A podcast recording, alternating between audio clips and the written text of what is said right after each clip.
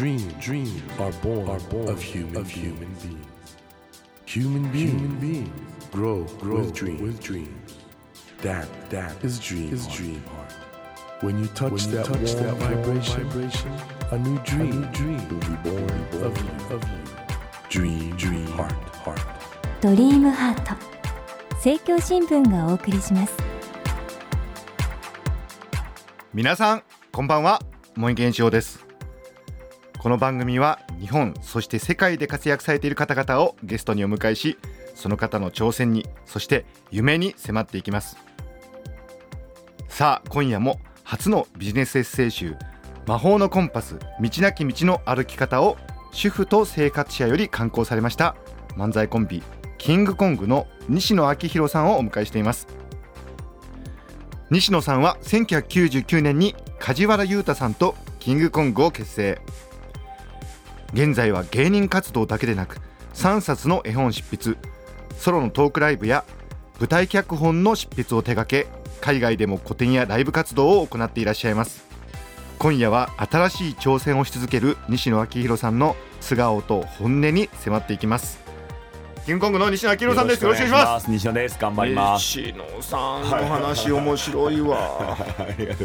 今回発売となりましたあの魔法のコンパス、道なき道の歩き方。はいこれ絶好調でしょうね。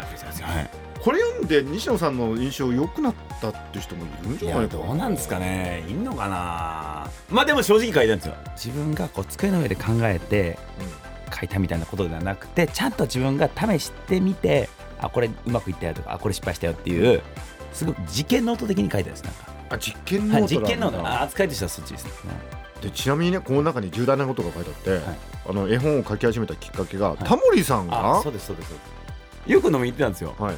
週1まあ2週え間に1遍ぐらいで飲みに行っててそれでお前の性格やったら絵描けるから描けっていう。え、あ性格？そうです。えこれどういうことですか？性格って。わかんないです。なあの人も酔っ払ってる時に言ってるんで僕あんまり覚えてないんですけど 僕も酔っ払っていたしまあでも絵を見てうん。筋がいいみたいなことじゃないないんですよ。そういうことじゃないんだ。じゃないんですよ。その僕は別に絵はそもそも興味がないので、うん。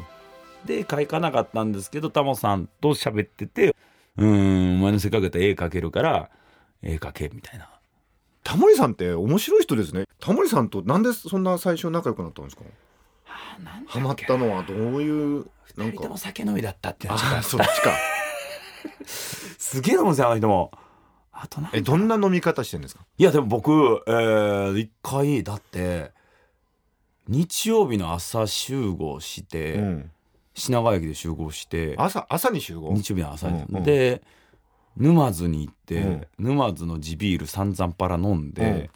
夕方まで飲んで、うん。沼で帰ってくる新幹線の中でまた飲んで、うん。東京戻ってきて夜東京のご飯屋さんに飲んで飲み屋3軒ぐらいはしごしてでタモリさん家に行ってタモさん家で朝5時ぐらいまで飲んでその子って笑っていいともやってやってますよねだからその翌日一緒にいいとも行くみたいな。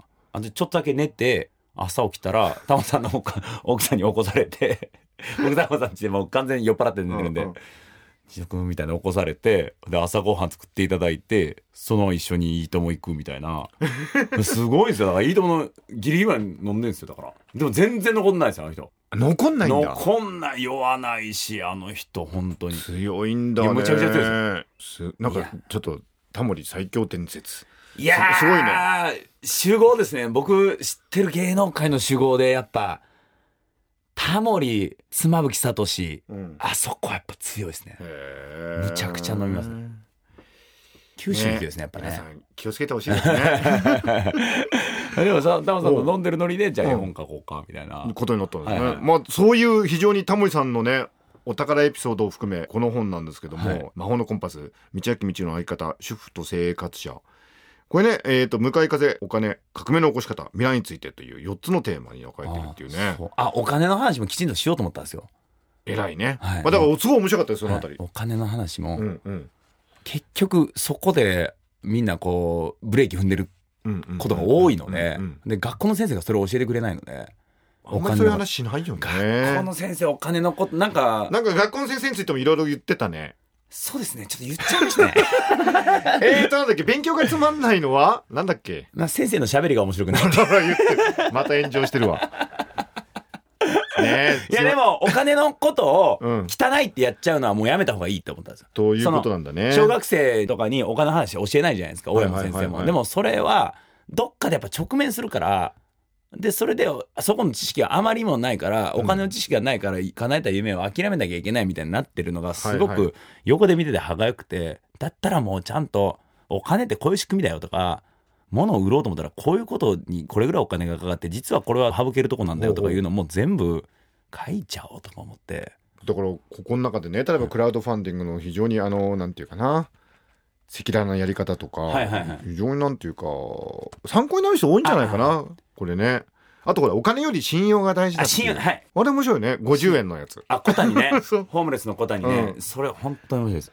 ホ信用ームレス小谷さんっていうのが1日50円で何でもします何でもややで1日50円でやるので、うん。だから普通の感覚で言うとそれこそ例えば日給50円ってみんな納得しないと思うんですよ、うんやっぱ7000、8000、1万円とかちょうだいとかになっちゃうところ、50円で売っちゃって、うん。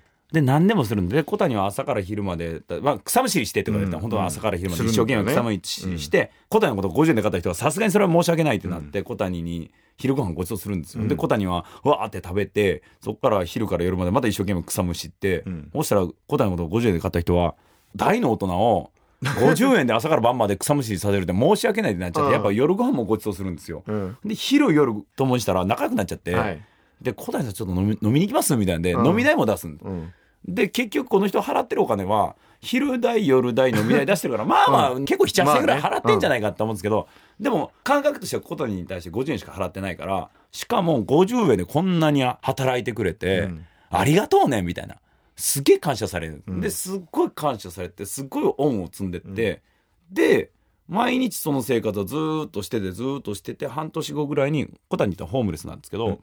そのホームレスの小谷が結婚したいって言い出してで今あいつ50円ですから月マックス働いても1500円なんですよ、で1500円で6ヶ月で結婚式なんかあげれないからだったらクラウドファンディングで結婚式をやっちゃおうみたいなで浅草の花屋敷貸し切ってド派手にやっちゃおうみたいな1000人呼んでみたいな、でやった時に要はねえっとね23週間でうん。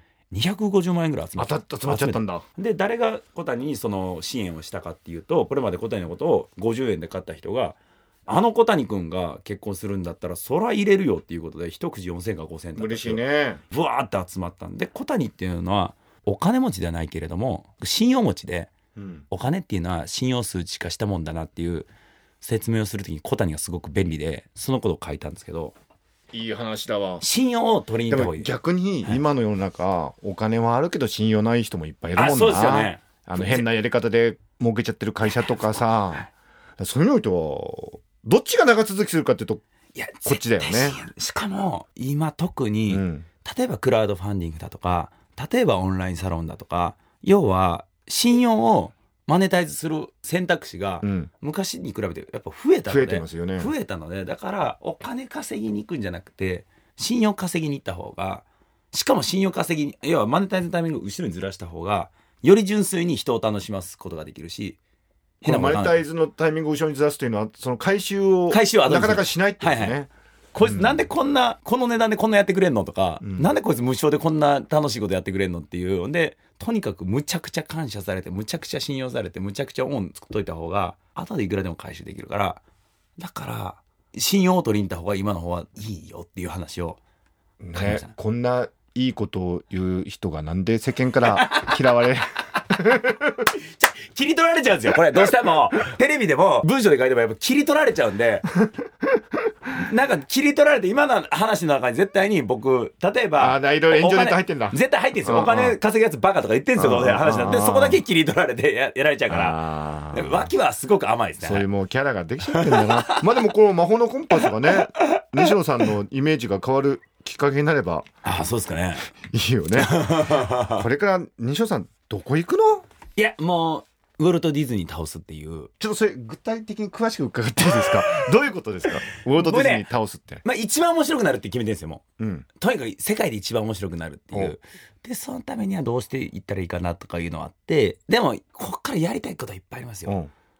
でディズニーの倒し方ちょっと今見つかってないんですけど、うん。ディズニーランドの倒し方も大体分かって、うんああれはもう倒とせると思ったんですよ。一応ですねはい。えっ、と今はいあ大丈夫みたいですよ。いや言っていいですよ。大丈夫ですよ。一応言ってみてください一応。はい。どういう？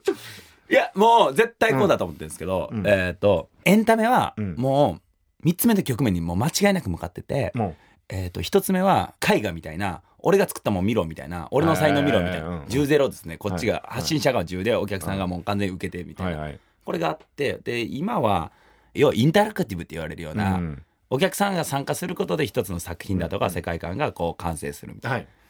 でまあディズニーランドもここにあのいよあのカテゴライズされると思うんですよ。あのみんながミッキーの声つけて、うんうんうんあれもすごい楽しいし、うん。だけれどここも絶対頭打ちすると思っていて、っていうのは人が幸せだとか楽しいを感じるのってその瞬間ではなくてその地点ではなくて昨日からの伸び率だなと思っていて、うんうん。例えばテストで95点いつも取ってる人が96点取ってもそれほど幸せではないけれどテストでいつも0点取ってる人が50点取った時ってもう声出すぐらい幸せまあ伸び率がね。はい伸び率が、はい。うん。でクオリティで言うたら96点と50点だったら、もちろん96点の方がもちろん上なんですけどじゃあ人は果たしてどっちが幸せかって思ったら多分50点取ってる人の方がこの場合幸せなんで、こっからはデザインしなきゃいけないのはクオリティじゃなくて伸び率だなと思った。伸び率をデザインする。の伸び率の、を絶対人は求め出すと思って、ってなった時にディズニーランドってあんま伸び率ないなと。思ってもうすでに出来上がごめってる。んねみんな。いや素晴らしいからです。それはあの超超褒め言葉です、うん。それは完成してるからね。完成してるからで、うん。ディズニーランド行ったら絶対幸せだから。っていうのはあるからある程度幸せだと思うんですけど、うん。要はテストで言うともう95点叩いちゃってるみたいな、うん。だけど例えばですけど茂木さんが新番立ち上げられて、うん。その番組がすごくバッてうまくいった時って、うん。やっぱ超嬉しいと思うんですよ。やったって感じね。やったってなる、うんうん。それはうまくいかない可能性があったから、恐怖だとかえでもそれをさ西野さんの生き方じゃなくてみんなに経験させようってこと？そうですそうです。えどうやってやるんですか？それをうん。いやまあディズニーランドの話ですと、うん。こっからは僕たちがやらなきゃいけないのはディズニーランドに行くことじゃなくて、うん。みんなでディズニーランド行くのそれは楽しいけど、うん。みんなでディズニーランド作った方がもっと楽しいんじゃないか。それで街づくりとかの話になってくんだ。でもう今おとぎ町ってまマジで作ってるんですけど埼玉に1200坪ぐらいの土地でえ何？やっちゃうんだ。もうやっちゃってるんですよ。もう始まっちゃってるんですよもう。それをえっと例えばこの間で言ったら、うん。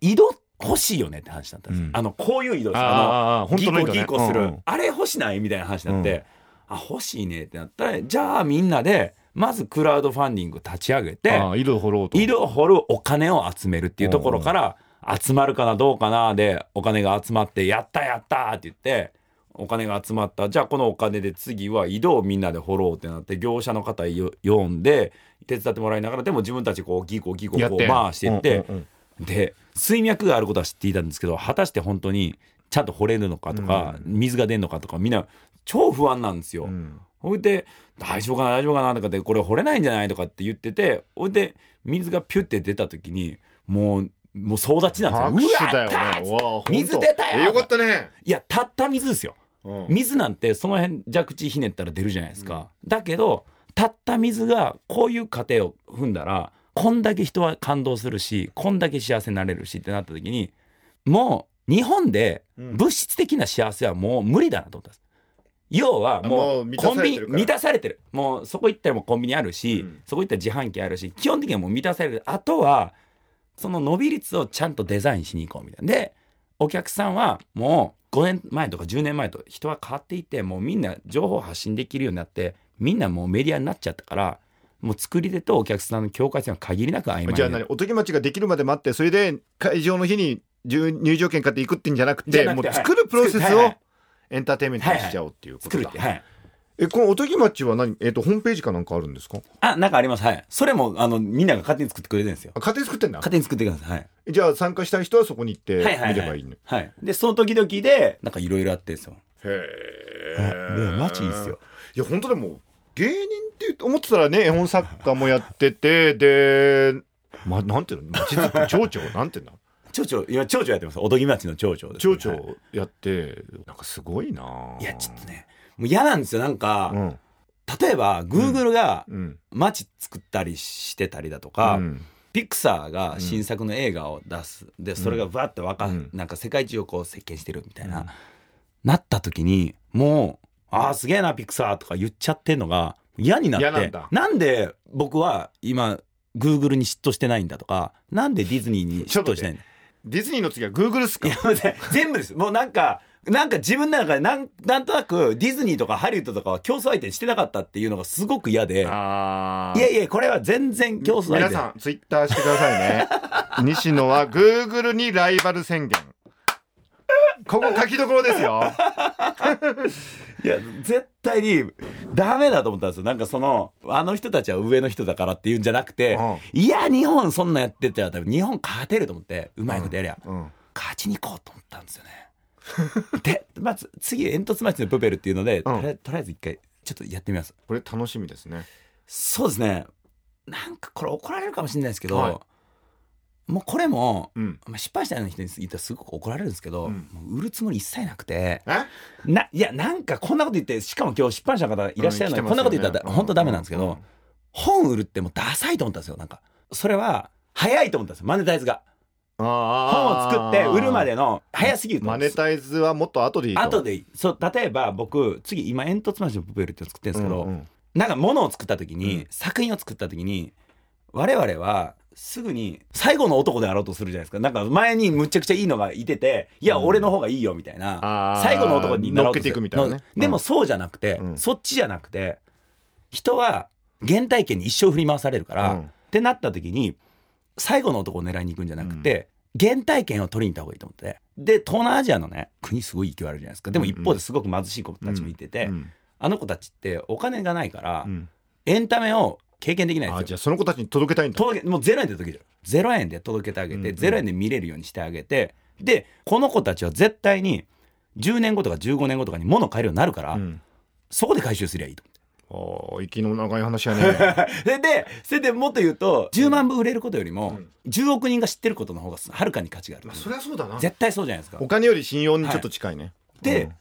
煙突町のプペルはうん。別に一冊も売れなくてよくて、で10億人が知ってる方がいいと思ったんです。で僕、うん。こんなことし怒られるかもしれないですけど、うん。YouTube にもうまるっと全部文章も絵もアップしてやろうかなと思ったんですよ。で10億人が知っていたら勝手に煙突町のプペルカレーの話とか煙突町のプペル T シャツの話とか来て来て。そこで回収すればいいまあ出版社には儲かんないけど。はい、失敗したらじゃあまだ待ってあげあげますから お金あげるから。でそっちの方がうん。まず知られることの方が知られて人を楽しませていたら、うん。後でいくらでもマネタイズできるんだから本を売んのをやめようぜっていうそ本の宣伝で来ててこんなこと言ったらもう終わってんですけど。いや面白い面白い。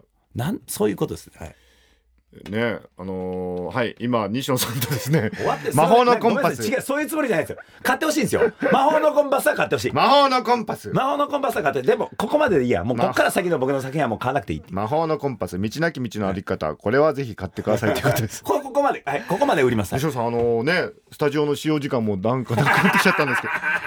えっとこれねこの番組一応ドリームハートってことで夢がテーマなんですけど、はい。まあ今もうだってディズニー越えしてグーグル越えしててすげえ夢いろいろ言ってたんですけど夢なんですか夢？改めて。情熱大陸に出たいっていうなんでそれかっこいいじゃないですか。おはいもう夢それでいいっすわ。は情熱大陸に出たい。は芸芸人さんらしい素敵なオチがついたところで本日はですねえーと西野さんに、えーたくさんお話伺いましたけど、はい。本当にありがとうございました面白かったですあありがとうございます。いつも。はい。ということで、はいえードリームハート今夜は漫才コンビキングコングの西野昭弘さんをお迎えしました、はいどうもありがとうございましたありがとうございます。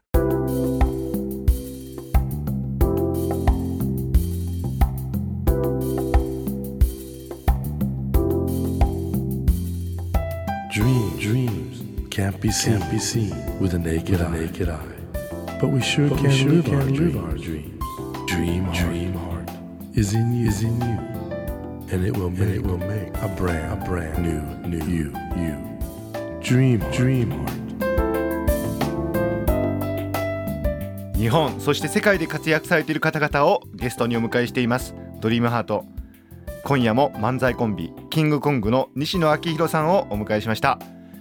えーっとディズニーとグーグルを超えると。まあねまあなんかね僕いいと思うんですよそういうこと言うのはね。あの今の日本なんとなく元気ないじゃないですか。で夢って言ってもねどれぐらいそれが膨らんでいくのかっていうことについて心もとない思いを抱く今日この頃ですけど西野さんのようにね大きな夢をバーッとぶち上げる。でしかもそこにねなんかコミュニティ作りだとかみんなが参加するだとか現代の一番最先端の考え方が入ってるっていうのは僕は本当素敵なことだと思いますし、まあ、西野さんが言ってることがたとえ100%できないにしても何か面白いことがね起こるという期待が、まあ、我々の中に浮かぶんでいや今後もね西野さんの活動に注目していきたいと思います。